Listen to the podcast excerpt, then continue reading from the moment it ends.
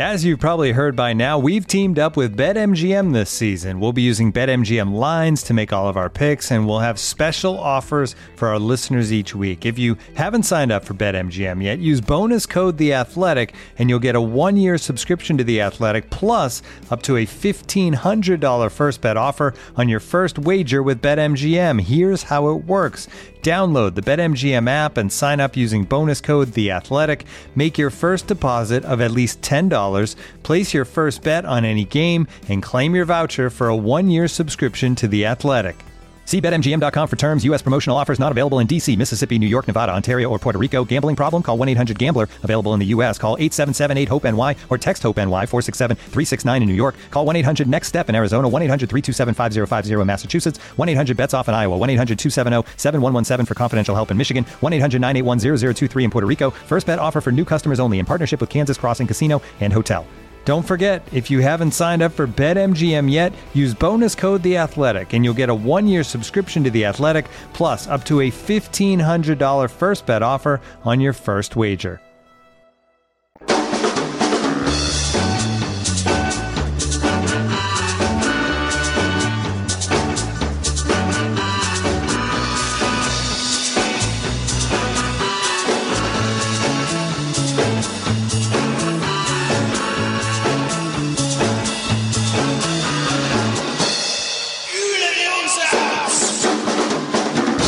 Hello and welcome to From the Rookery End, a Watford podcast brought to you by The Athletic. My name is John.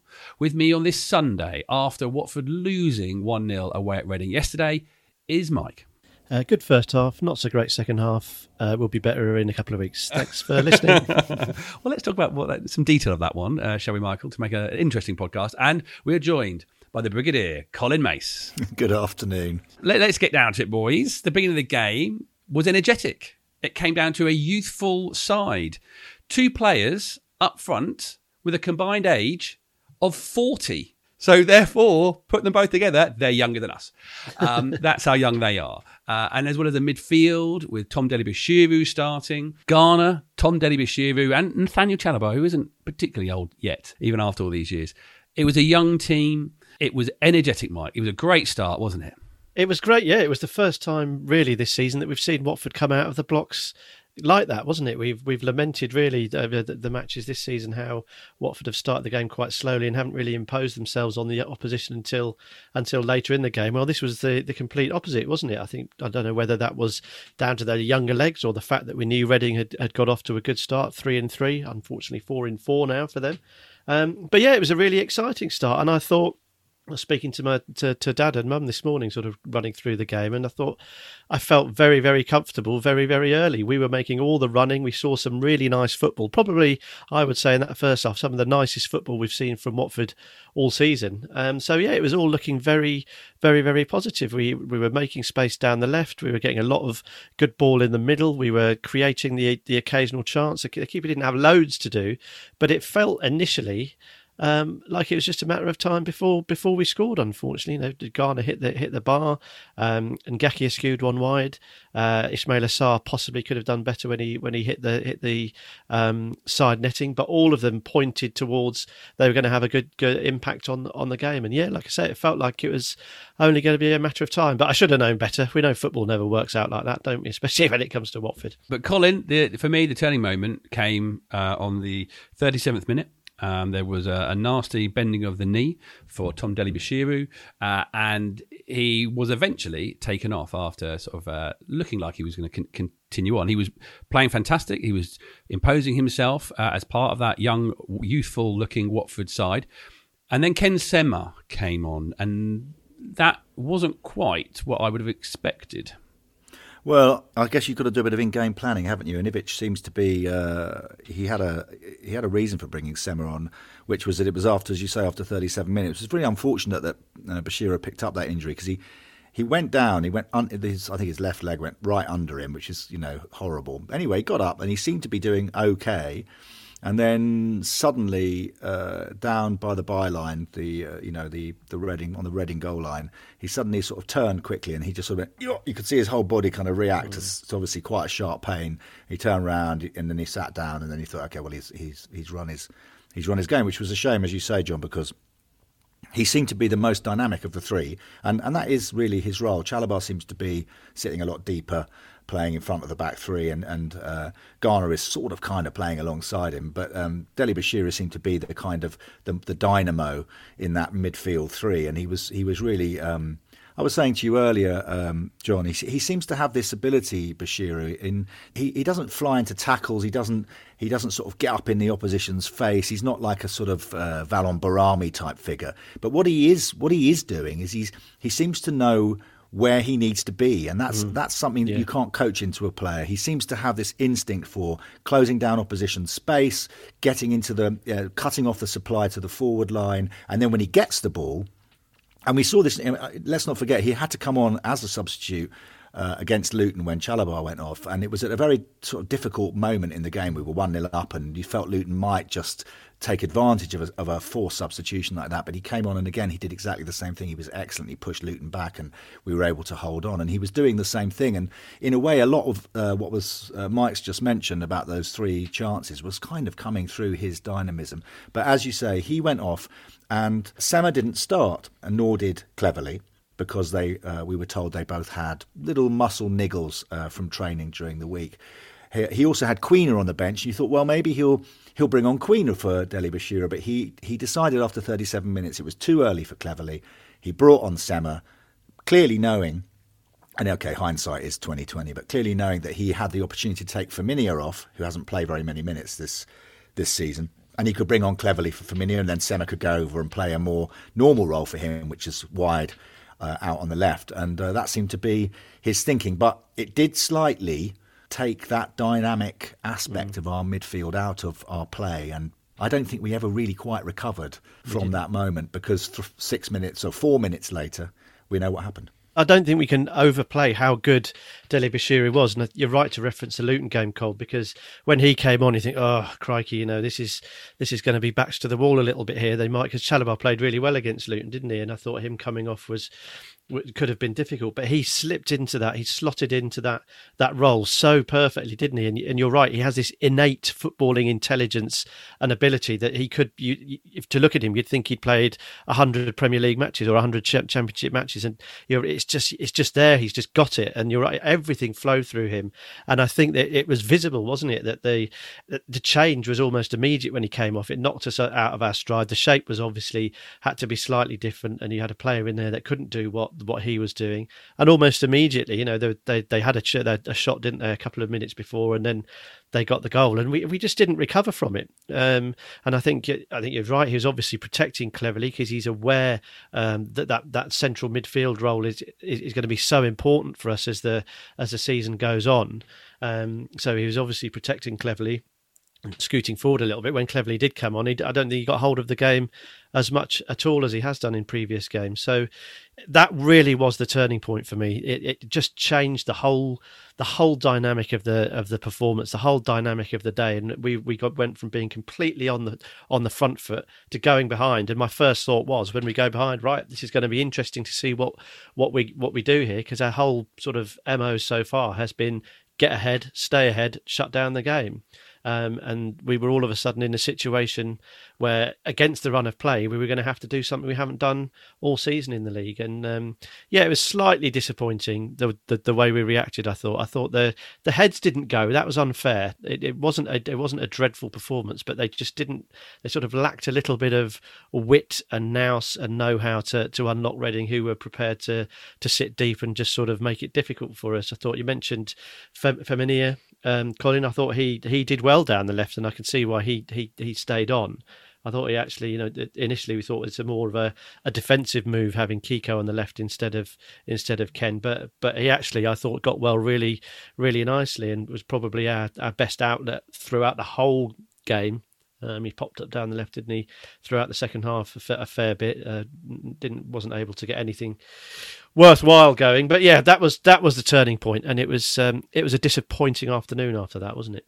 Unlocking things though, Colin. I think there's two things that that that you know that moment where Cleverley didn't come on. It sort of showed that there is a lack still of players to choose from. Uh, that might be down to transfer window, it might be down to injury. So we are going to have this frailty, and, and very sensibly uh, on the last podcast, Adam was uh, trying to make us not get ahead of ourselves after just a one 0 win against against Luton.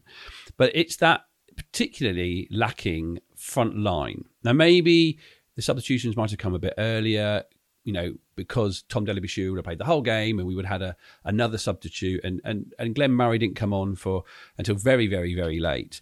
But those two up front, you know, João Pedro and Ismaila Sarr, who have combined had less birthdays than all of us. Um, let's just be clear less on that. than me, John. Yes. well, look, the thing is, John, when you, when you've got young players in, in a side, and we've got a lot of young players. Okay, the back line with Foster, Cathcart, and Kabasele is an uh, three experienced players, but pretty much everyone else from the midfield three. Uh, Chalobah being the oldest, and I think he's only 24, and then through and Pedro, uh, you know, you've got a lot of young players there. And, and, one of the things, I know it's a terrible old footballing cliche, but one of the things everyone says and everyone knows to be true is that when you've got a lot of young players in your side, they will be inconsistent. And what happened yesterday was that both Pedro, Pedro couldn't really cope with the he didn't seem to get enough of the ball. He kept coming short, which we don't really want him to do. You don't really want your number nine or your false nine or whatever he is to come short.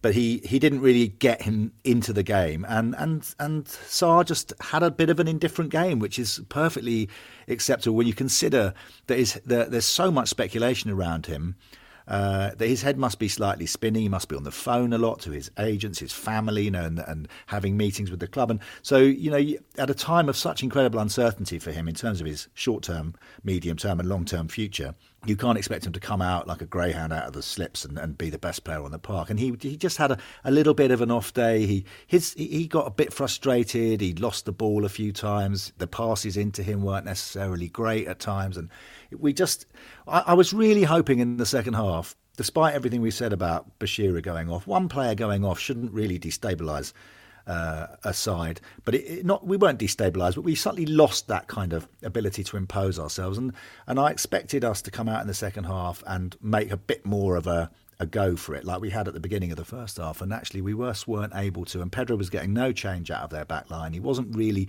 getting in behind, but he wasn't taking up a good position with his back to goal. And and Sarr wasn't getting around the corner. I mean, our, the, I thought um, Ngakia had another excellent performance, but you know, we as a as a side, we just seemed to run out of steam. And I don't think it was fitness. I think it was just a bit of frustration and a bit of they kind of out Watforded us, didn't they? I mean, we've done that to teams. We did it to Luton. We did it to Middlesbrough. They sat back. They were very compact. They were very confident uh, as the game uh, uh, sort of wore on, and we were just unable to really get through them and get on top of them and, and really create any chances. I don't think it was fitness, and and I also I think we're right to point out it's a young team, but I also don't think that that's that's the issue at all. I think I, th- I think the thing that we're we're missing is neither of those guys is a is really is a number nine. Is a, no, is a no. through the middle striker. We've got two guys who have probably been deployed in ways that they we know they can play, but it's not there. It's probably not the reason they they were bought in the in the first place. You know, you'd you'd, you'd fancy them with a with a number nine alongside them, either of them would have a more fruitful afternoon.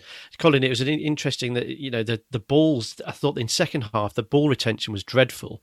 I thought there was far too many misplaced passes, over hit, under underhit, just misdirected. I thought that was that was, and I, th- I wonder if that was telling whether whether Pedro and, and Sarr just weren't getting in the right positions or weren't getting, or whether the, the midfield or the people making those passes weren't necessarily trusting the fact that the ball was gonna gonna hold up. A whole number of things, but I think it all stems from the fact that ultimately there isn't and there wasn't a number nine a true number nine on the pitch. Troy Deeney's still recovering from from his injury. Andre Gray is, is recovering from injury after looking good against Tottenham. Perica has looked good, I think, for this level in, in his in his first couple of matches and stupidly got sent off. So he's still serving his ban. And obviously Glenn Murray haven't quite worked out whether he's he's not fully fit or whether Ivic knows quite how, how best to, to deploy him. So on if you look at it, look at our forward options, Pedro, Sarr, Perica, Andre Gray, Troy Deeney, and Glenn Murray. There is some, there is a, a wealth of attacking options. A wealth, you know, it's all, all relative, but there is ways we can uh, mix and match with that lot to ask questions of defences in different ways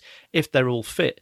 But as it stands, there's there's not much not much to go at, is there? So I think it goes back again to us not having our first strength eleven available to us yesterday. Really, it's been the case one way or another through, throughout the season so far. So there's a lot still, a lot of moving parts still not quite slotting into you know tab A into into slot B isn't quite happening just yet, is it? And when it comes to the team as a as a whole, and I think that's what cost us yesterday was the lack of lack of uh, of, of some number nine. I think if Perica could have could have come on, perhaps for example, he can hold the ball up You've got then got either Pe- Pedro or Sarr spinning off, and and they're, they're allowed to do a little bit of their their wizardry, which which suits them better. And I think we we lacked that yesterday. I think that was the the biggest thing for me because you just you just you need you need a target. You need someone who can ask questions of the defence. And I thought in the first half, Ismaila Sarr in particular had the had the best of it. He sort of had, had good runs down the right. He he was making hay down there. He switched across and was asking questions that down down the left, down through the middle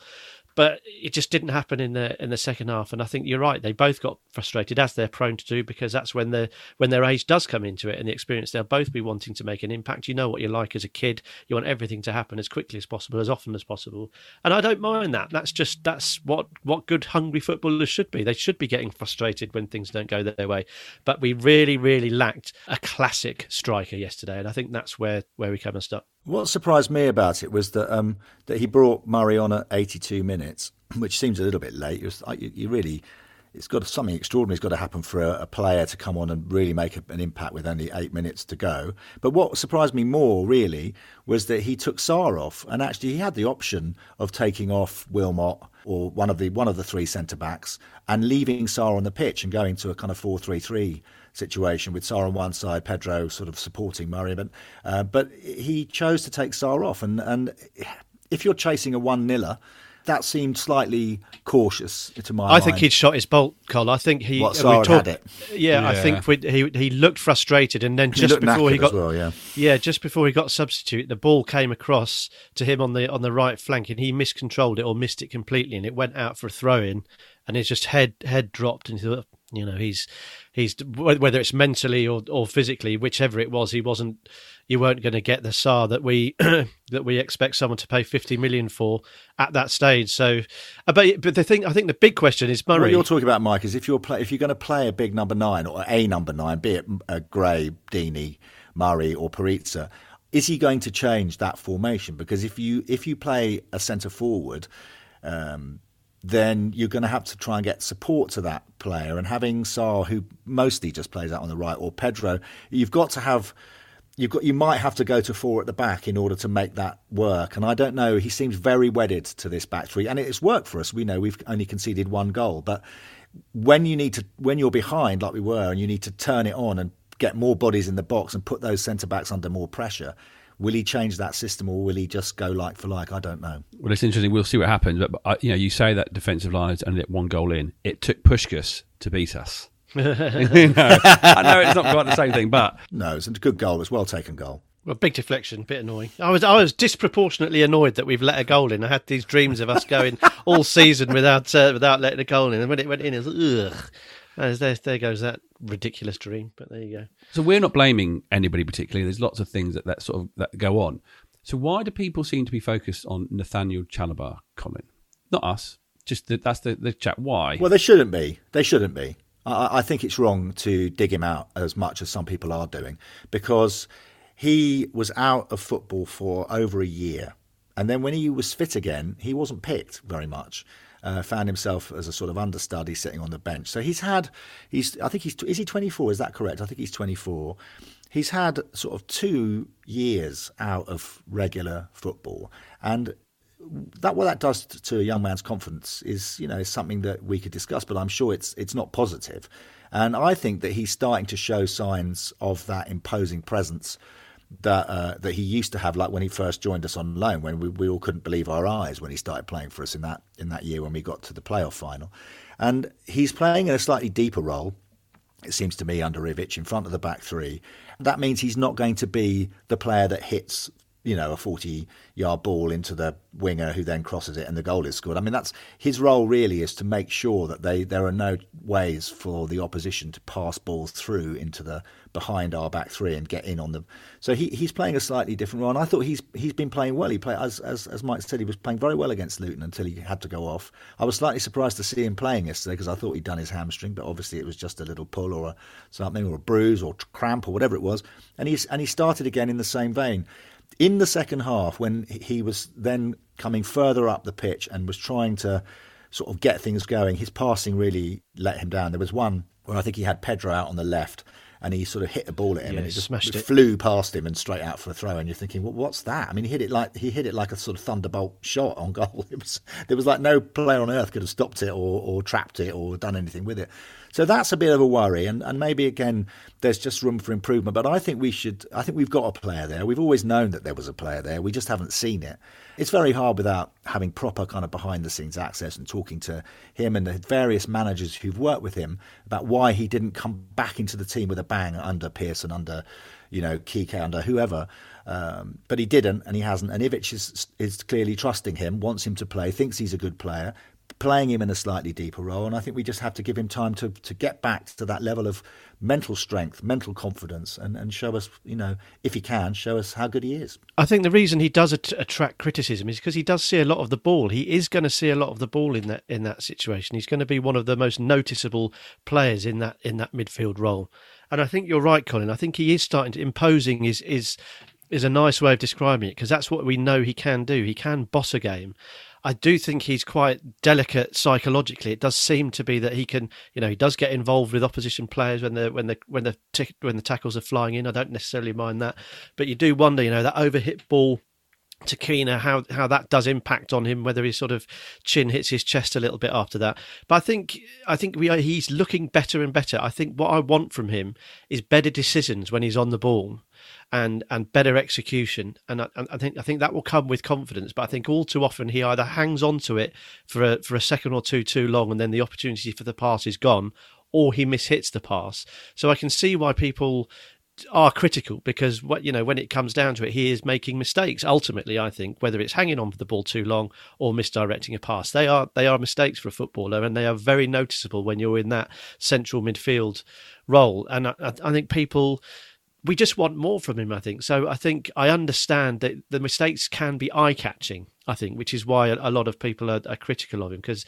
the play breaks down. You know, if you hoof it out of if you hoof it out of out of play when you're looking to hit a, hit a winger, you have given possession away, and a, and a, and, a, good period of play has has come to nothing. So people will be sort of sat there tutting, and ugh, there we go again. Chalobah's fluffed another one but you know you're there to be shot at i think in in that role. And he is coming back to he's working to get back to the, the player he once was wasn't he? And i think hopefully hopefully we'll get there. And i think that the signs have been positive. I just think he needs to work on that on that distribution his timing when to let it go when to drive on. Because it and of course it was difficult for all the reasons we've we've spoken about yesterday we we didn't get going as an attacking force, did we? So it was good to see him take the ball on and drive forward a little bit and try and make things happen. He he wasn't able to, um, and that perhaps sort of uh, focused the, the negativity around him a little bit. But yeah, I think with all of them, I think they're all learning, aren't they? They're they're learning how to play underneath this head coach. Underneath, it's a new team that hasn't really played together much at all. So they're all um, they've all got got to learn, and you know him probably more so the, than anyone else because ultimately we've got high expectations of him. I agree with that, and also we've lost some, we've lost those uh, what you might call sort of leaders on the pitch, people like Capoue. Uh, we haven't got Deeney around at the moment, so someone like Chalobah has to kind of step up into that role a little bit. I know we've got Cleverley and we've got Cathcart and Kabasele. There's only so much they can do playing yeah. in the back line, and you need another. You need these players to to start to take on the mantle of of players who uh, consider themselves to be top players in Europe, like I mean, like Capoue, I guess, and Doucouré to some extent, and and and, and Chalobah is the is an obvious candidate for that. Although I have to say, I think Tom Dele-Bashiru looks like you know he's he's got the character and the personality mm, to, mm. Uh, to, to become someone like that as well. But yeah, as as Mike rightly says, we just have to give this team time. It's brand new, it's incredibly youthful, probably one of the youngest actual starting 11s than eh, than any other team in the championship. And I just think they're doing okay. And I think Ivic is handling them well. They seem to they seem to have confidence in themselves, in each other. We saw that against Luton. We played some lovely stuff against them, and and we saw it in the first half yesterday. You know, real confidence through the legs, looking up quite nice patterns of play. Ivic has obviously got them believing in themselves, and I think he, I think personally, he's he's, he's doing a, a very good job under very difficult circumstances. From the Rookery End, a podcast about life following Watford FC. Mike's surname is Parkin. His son called Arlo, and this is our feature, Michael Parkinson. It gives me great pleasure to welcome once again to Michael Parkinson. Uh, it's Arlo. Arlo, how are you doing? Good. Good. We lost yesterday. I'm talking to you on Sunday afternoon. We lost to Reading. What was your thought about that? Well, not bad because their third kit's out. Ah, now you mentioned the third kit. I'm going to show. You. So you're obviously your your eye was taken away from the football by the announcement. There's a third kit. I've just opened the laptop there, and there it is, so you can see it in all its glory. What do you think? I think it's very cool. It's like it's got the sort of tiger stripes from last year's goalie kit. If you get what I mean. I do. Yeah, there is a little bit of detail there. Now, mo- more importantly, will you be wearing it? Yes. And going into the international break, how are you feeling about Watford's season so far? Good. So good third kit, good football. The future's bright, yeah? Yeah. Lovely. As always, Arlo, thanks for joining us. Appreciate your optimism and thank you for your time. Bye.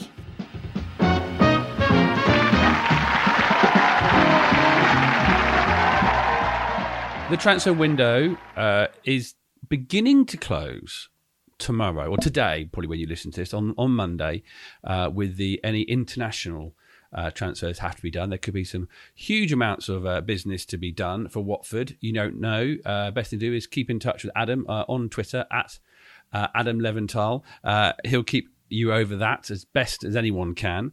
Um, it's it's going to be it could be it could be really tough. But the, the transfer window we saw this week, Mike, two players go. One, Luis Suarez, um, really felt like you know I, I never had a girlfriend. Uh, I have had a girlfriend. I have a wife, uh, but I never had a girlfriend when there was social media.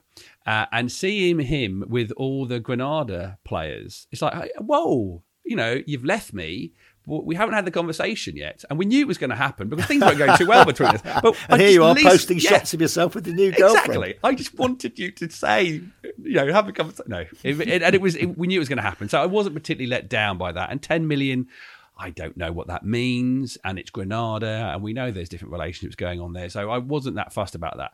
But I suppose the the one we did see go this week, earlier on this week, was Mr. Bobby P. Uh, and I suppose, well, how do you feel about him leaving at this point, Mike? Do you know what? There's a tinge of disappointment because you, you you tend to get quite complacent about having these players at Watford. You know, what did we have in the Premier League? Four four decent years, one not so good one, and it became we got used to sort of players arriving from Roma and Juventus and, and whatnot, didn't we? And and just taking the time to consider the caliber of player that, that Roberto Pereyra was, you think, ugh, we have dropped down a level here, haven't we? So him him disappearing was was a bit of a sort of kick in the guts, really, because it's sort of just a reminder that those sort of level players aren't going to be aren't going to be tempted to, to sign for us anymore. And but also with that, I do I do think that players come from Juventus to Watford for a reason. Um, I think that we probably never saw the best of Roberto Pereyra on a on a regular basis. Is my is my gut and rather negative feeling. There were flashes of absolute brilliance. Some of his his goals were wonderful. I think my favourite was the was the Wolves away one uh, a couple of seasons ago. But he did score some wonderful goals, and he obviously had a superb touch. My personal take it on it, and I've got no no internal no insider knowledge on it. I think he fitness wise, I don't think he was ever 100%. And I got the feeling that he potentially didn't trust. He had knee issues, didn't he? And, and I, for me, it just felt like he never 100% trusted his his body to allow him to, to be in full flow. There was definitely a point after his injury he had with us where he was really tentative whenever he played for a good year, a really good year. But then again, he, he we never quite saw 100% of him uh, and definitely not 100 percent of him in front of goal at Wembley in the FA Cup final. But anyway, we'll what was Colin? What was your favourite Bobby P moment? I think the first time I saw him, because I thought, good lord, he's come from Juventus, he's played in a Champions League final, And here he is at Vicarage Road. And the thing that really stuck out in that first game he played, and I can't remember who it was against, was not just his touch and his technical ability, and you saw that straight away. But I remember my friend saying to me, Look at him. Look, he's tracking back. He's tracking back. And he was doing that kind of, you know, 20 yard run to try and stop a player or tackle a player. So when he arrived, I just thought, oh my gosh, you know, we've got a player of such high quality. But um, as we know, he got the very bad knee injury and things sort of never was quite the same again, which is very sad for him, really, as much as us. But my, my favourite moment was the goal he scored against Chelsea in that 4 1 win because it was done with such incredible deftness and joy he got into the penalty box and he did Azpilicueta with his eyes or some or with his shoulder, and then he sort of dinked it in with the outside of his foot. And I think it was the fourth one. I think it was the last goal scored. And I was right there behind that goal, and I just thought, my, I mean, it was, it was a moment of just pure joy. Thrashing Chelsea was just, uh, yeah, Seems like a long time ago now, John. so I think the goal against Leicester for me was one of the early ones, wasn't it? And maybe it was his. It was at, Watford. It was at home, and the, yeah, yeah, but yeah, he sort of put it in the um, yeah, but into the right. It was just curled it, just shaped it perfectly. Just showed all his all his class, didn't he? Really thought, hang on, we've we've got a player here, and I think that was a hell of a goal. In him leaving, it's just it is that it's just that reminder, like you say, John. It was accepted he was going to go, much in the way that we accepted Luis Suarez was going to go. But it, in in some ways, they're both very similar in terms of what of what Watford are or have been and what we need to remember we've achieved over the last sort of five, six, seven years during during the, the, the Pozzo era. You know, we've had these players come in while we've been in the Premier League, treated us as some sublime goals, some amazing passes, some lovely skill, great touches, genuine European performers, you know, European level performers. I know he's not European, but you know what I mean. Uh, and in, and and just Luis Suarez as well. We've had him in, never played, but has has generated funds for the for the club. So they are they're not going the way we want them to at the moment, but they are a marker of where we've sort of where we're at and hopefully where we have been and hopefully we'll be, be able to get back. We're still, the model is working. You know, Estupiñán and Suarez never played in yellow shirt competitively, but they've generated much needed funds for the for the club to, to keep the, the wheels oiled. Uh, and also we've had, we've got the, the opportunity as Watford fans to see, like as Colin says, players wear the yellow shirt who have played in, in Champions League cut in Champions League finals, which when you stop and think about it, for a club, you know, of Watford's, uh, you know, we mustn't always fall back on calling it a small club, but we are what we are are. And to have these guys turning out and scoring these sublime goals, we didn't get enough from him, in my opinion. But just to have him at the club, like Colin said, when you see him first, you thought, crikey, there's a baller here. There's a, a proper footballer, a proper stylish, sexy footballer. Uh, and we had him, um, and I think we we need to be grateful and not not get complacent because I think I've been thinking about it when I watched his highlights back. I was complacent about it. You you, you just thought oh, he's a Watford player. You don't take the time to think he's a Watford player who's absolutely brilliant.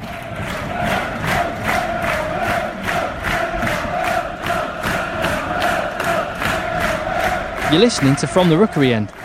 Remember, you can subscribe to The Athletic, uh, and if you do that and you download the app, you get to listen to From the Rookery End with no adverts whatsoever. Uh, it's one way you can do that, but also you can get in touch uh, and follow all the stories that Adam Leventhal is writing about Watford, including the, the stories we, we spoke about on our last podcast, uh, the history of uh, William uh, Troost-Ekong, uh, as well as the well the, the possible young player who we signed and his story, Djibril Toure. We did talk about briefly, but the details is is in the article, which is now live on the Athletic.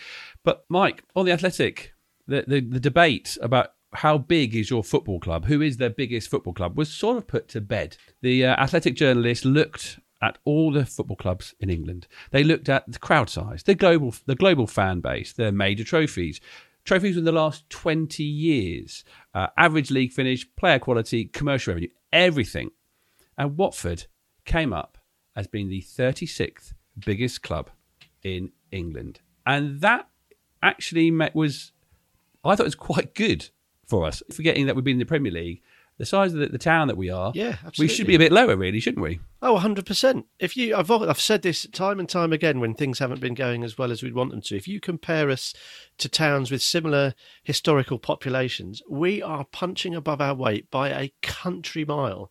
You know, I think Colchester at one stage was the nearest to us in terms of size. I might have got that wrong, but Colchester is a comparable town in size to, to Watford Now, if you think about what Watford have done over the last sort of 30, 40 years, and no disrespect to, to our friends from uh, Layer Road, it's not Layer Road anymore, is it? No, but for, from Colchester, think about what they've done compared to what we've done.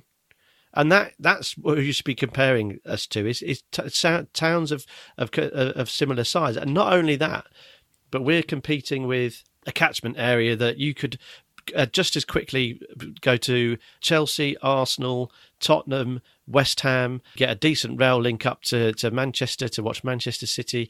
We are competing with a lot more glamorous clubs in our in our immediate sort of um, periphery, if that if that makes sense, our, our immediate area. You know, the fan base is finite at Watford. It can only ever it's only ever going to be a certain size because of where we are and and, and who our competitors are in the, in the local area.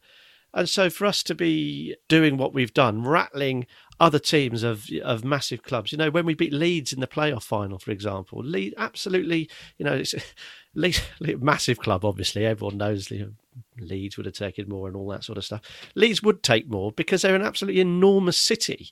Um, but we've been better than them consistently for the last 20 years which uh, you know we've beaten Manchester United, we've beaten Liverpool, we've beaten Arsenal, and we've competed, and not just not just recently, but uh, but under under Graham Taylor and Elton John, we competed well, well, well above our station, well, and of course that that bloodied the noses of some football purists at the time, didn't it? They couldn't get their head round why a little provincial side like Watford was was beating teams like Tottenham and Chelsea uh, and Manchester United on a regular basis. It we upset the footballing establishment. And the reason that is is because people are used to smaller clubs, smaller towns knowing their knowing their role, and that's never been good enough for us as at Watford. And and it's it's fabulous, and we should must never ever forget that. We're a small club in terms of the size of, of what of, you know the, in terms of the people that we can attract the people that live nearby.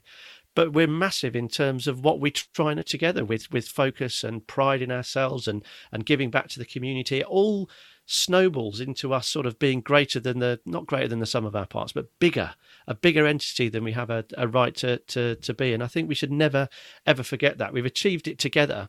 We've had a bit of luck along the way but we've been we've been led by good people in a good part of the world with a with an amazing community link. And it, it's such a powerful thing. And i'm uh, yeah as you can probably tell incredibly proud to be a watford fan. And yeah we are punching above our weight but we've worked for it and and we deserve it yeah can i just add to that it's really funny when i grew up which was uh, in the sort of 70s and then through the 80s. People, when football was not necessarily massively popular, but nevertheless, people say, "Oh, what team do you support, mate?" Because um, I moved up to London in sort of 1981, something like that. Who do you support? And I said, I'm a Watford fan. And they always just go, oh, sorry, mate. You know, there always used to be this thing like, oh, hard luck and all this thing. And it really used to wind me up. It's like, what do you mean? I mean, you know, under Taylor, we'd, we'd, we'd done lots of, we were already doing lots of things by that time and we'd got up the divisions and so on. And, uh, and there were plenty of, you know, Port Vale fans and Stockport County fans and other fans of smaller clubs and Colchester, as you mentioned. By the way, they play at the JobServe Community Stadium, Mike. Well done, Colin. I knew you'd know. but but um, we and and but then in recent times, you know, like recently, like uh, in the last sort of twelve months, um, because uh, I live in Kentish Town, so I'm surrounded by Arsenal fans and occasional Tottenham fans, and they say, "Oh, you know, you an Arsenal fan." I go, "No, I'm Watford fan." They go, "No, un- unlucky. You know, I thought you. I've really enjoyed watching your team play over the last few years. You know, you've, you've taken some big scalps. You must be really, you know, you must be really proud." And, and that change of attitude from other football fans to what being a Watford fan means is is something that we can put down to uh, the, the, the ownership over the last six years and, and the players that we that they other other fans have seen playing for us and and a kind of you know almost every Watford fan. maybe like is not quite the word, but kind of respects Troy Deeney, and they they, un, they they sort of understand him as as one of our own in the sort of football family, and he and that has made uh, people look at Watford uh, in a slightly different way, rather than oh yeah they're the long ball merchants or um, oh, isn't that Elton John or something? Doesn't Elton John have something? Now it's like amongst the footballing community, you mentioned that you're a Watford fan, and you, and it's not that you get respect because you know you don't really. That's not really part of what you're looking for, but you get that kind of. There's a much greater understanding. They go, oh yeah, it's a shame you got relegated. I actually really wanted you to stay up, or I expect you'll bounce straight back. You know, you've got some good players, and and the whole sort of attitude towards the club, I think, has changed somewhat, and that's true of the of the media also. Although, of course, they can't stop heaping the whole. Um, they change their managers every five minutes, but to be fair last season. We did prove them right, so we can't really complain about that. And it's interesting that we're in the top two divisions. If we're 36, we're one place above the championship drop zone, which um, hopefully will be higher than that by the end of the season. But I think that's about right. I mean, if you go back beyond the 60s, obviously we bumped along in Division 4 and Division 3 for you know all of our history until Taylor came along. And I don't know how far back this study was done. Did it go all the way back to 1900? And yeah, it did. So seven, did seven, seven, of the stats went all the way back uh, for so a very long case, way. It is, it is amazing, really, that we're in the top 40. I mean, well, there's 20 in the there's 44, isn't there? There's 20 in the Premier League and 24 in the Championship. So we're, we're, we're comfortably in the top two divisions now as as, as in size of club. If you uh, want to read the article, uh, it is on the Athletics. Uh, on the Athletic, remember subscribe, make us look good by going to theathletic.com forward slash rookery end. Uh, so, who really is the is England's biggest club? There are 16 clubs in the Championship or below ahead of us. And your little challenge now, boys, is you've got to name five of them each.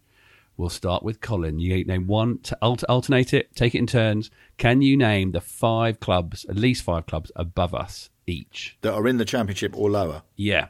Not currently in the Premier League? Yes, every, yeah, all the other okay. clubs above uh, us. Nottingham are, Forest. Correct, Mike.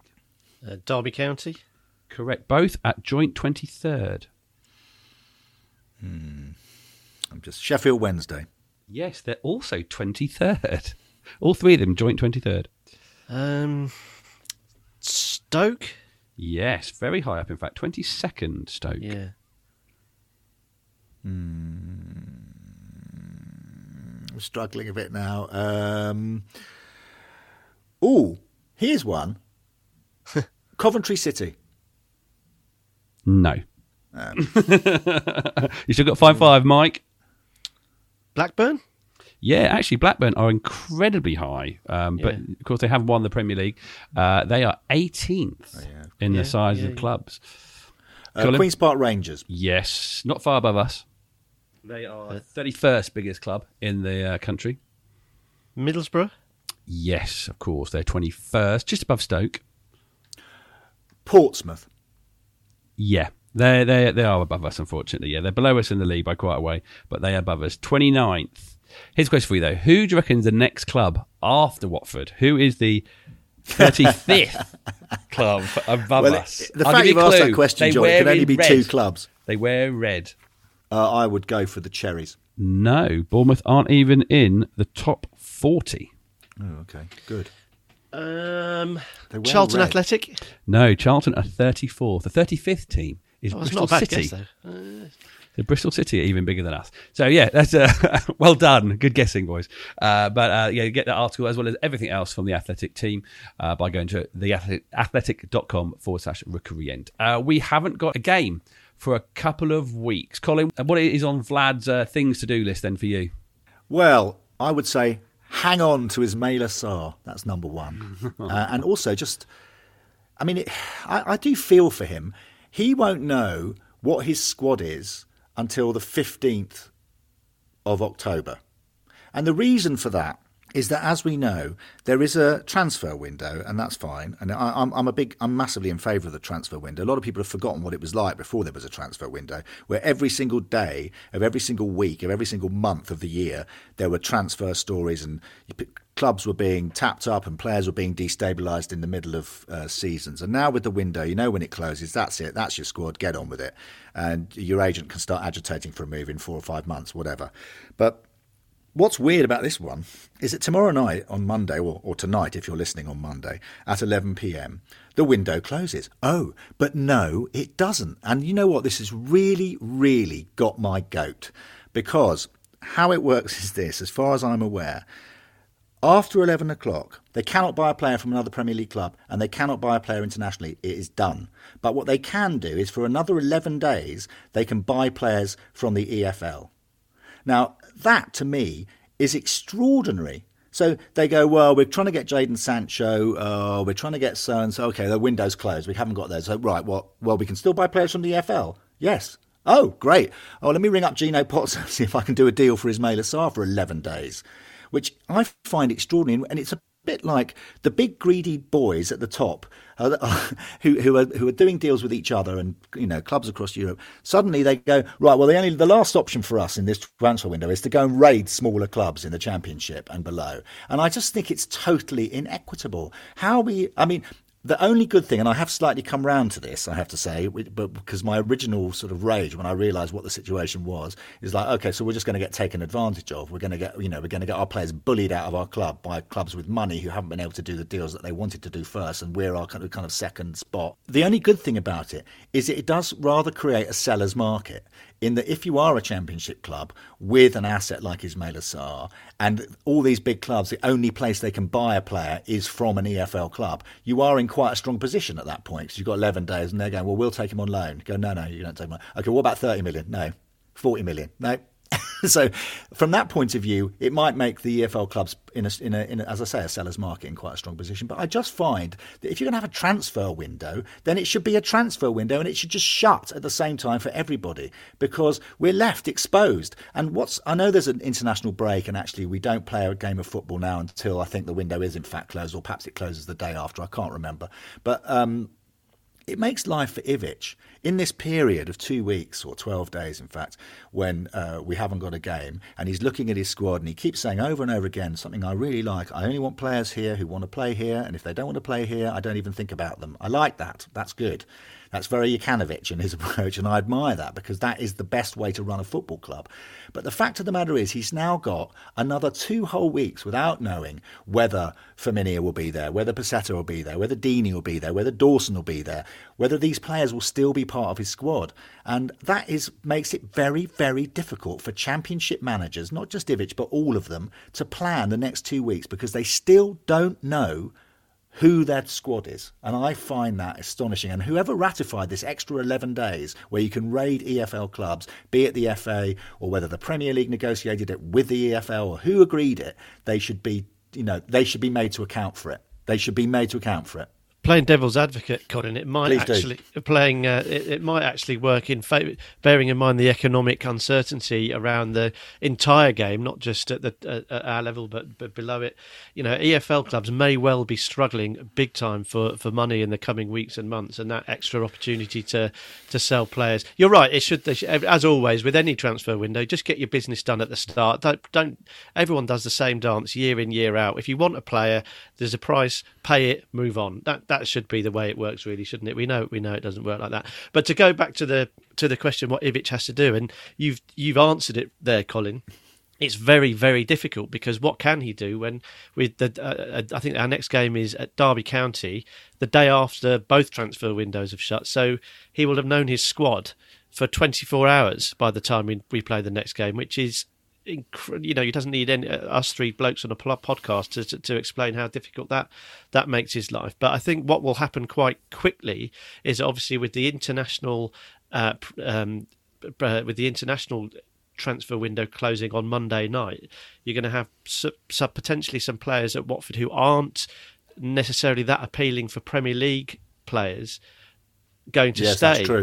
And yeah. so I think probably in this in this climate we will end up with a couple who might have wanted out that will end up staying. And I think one of the big things that Ivic will have to do is manage that. So one of them, for example, is the, the, a bit of um, this is only only gossip, but you know, if Etienne Capoue, for example, he's only really been firmly linked with Valencia. I'm thinking yeah. with on the, on the final day, things always hot up and deals can, uh, lo and behold, they can find their way to, to, to, to, getting a deal done at the eleventh hour. So it wouldn't surprise me to see Etienne Capoue go, but it also wouldn't necessarily surprise me to see him stay, largely because I don't actually think Etienne Capoue is that fussed about where he plays his football, and I don't mean that in a, in a negative way as it sounds. I think he's happy being a professional footballer. I think he's happy earning a decent wage. I think he's happy that knowing that he will have, uh, when he retires, he will have had a very, very impressive career in the grand scheme of things. But I actually don't think the the thought of playing for Watford would upset him that much. Now that isn't necessarily a glowing recommendation, and we shouldn't really want players around the club who don't want to do it. But I I think we could get a tune out of Etienne Capoue if he stayed in the championship. More than that, he'd be he'd be an asset where in an area where we, we we've said that we've perhaps struggled certainly in the in the Reading game. So if if it is left with these sort of players, you know, we're using Capoue as a working case study, but but players like that, he has somehow got to ingratiate those back into the squad without going back on his word on saying that players who, who don't want to be here aren't going to be in and around the, the squad. So he's got a job to do do there. So, but that's that's a a more granular result of this whole transfer window shenanigans. I think in terms of what we need on the, on the pitch, I think we need left sided. Uh, we need to sort up, shore up that left side of, of defence a little bit. Um, if Capoue does go, do we need another body in midfield? We need to keep hold of Will Hughes. I think if Will Hughes goes for whatever reason, then we saw yesterday that we can all of a sudden be very very light in centre, centre central midfield. And under Vladimir Ivic, I think we can't afford that. We need to be very very strong. The shape needs to be strong, robust, and we need to be able to to ride an injury like we saw yesterday. You know, as Colin rightly said, that derailed us effectively. Tom Dele-Bashiru making his first league start, him him being substituted, knackered us. We can't be in that situation too many no. times if we're going to if we're going to uh, make a success of this season. So it looks like that that might be an area that potentially needs strengthening, and also we need to get a grip of what the plan is up front because throughout the game against Reading, there was a lot of you could hear heads meeting tables saying, "How are we going to score?" Mm. And mm. Uh, you know, we, we, haven't found it easy. Uh, we found it harder yesterday when we went behind. We found it harder against a side who was willing to sit in deep and let us do the running. Um, even though we did have Pedro and Sarr, they were happy to sort of to take their chance and sit deep and let them let us come at them.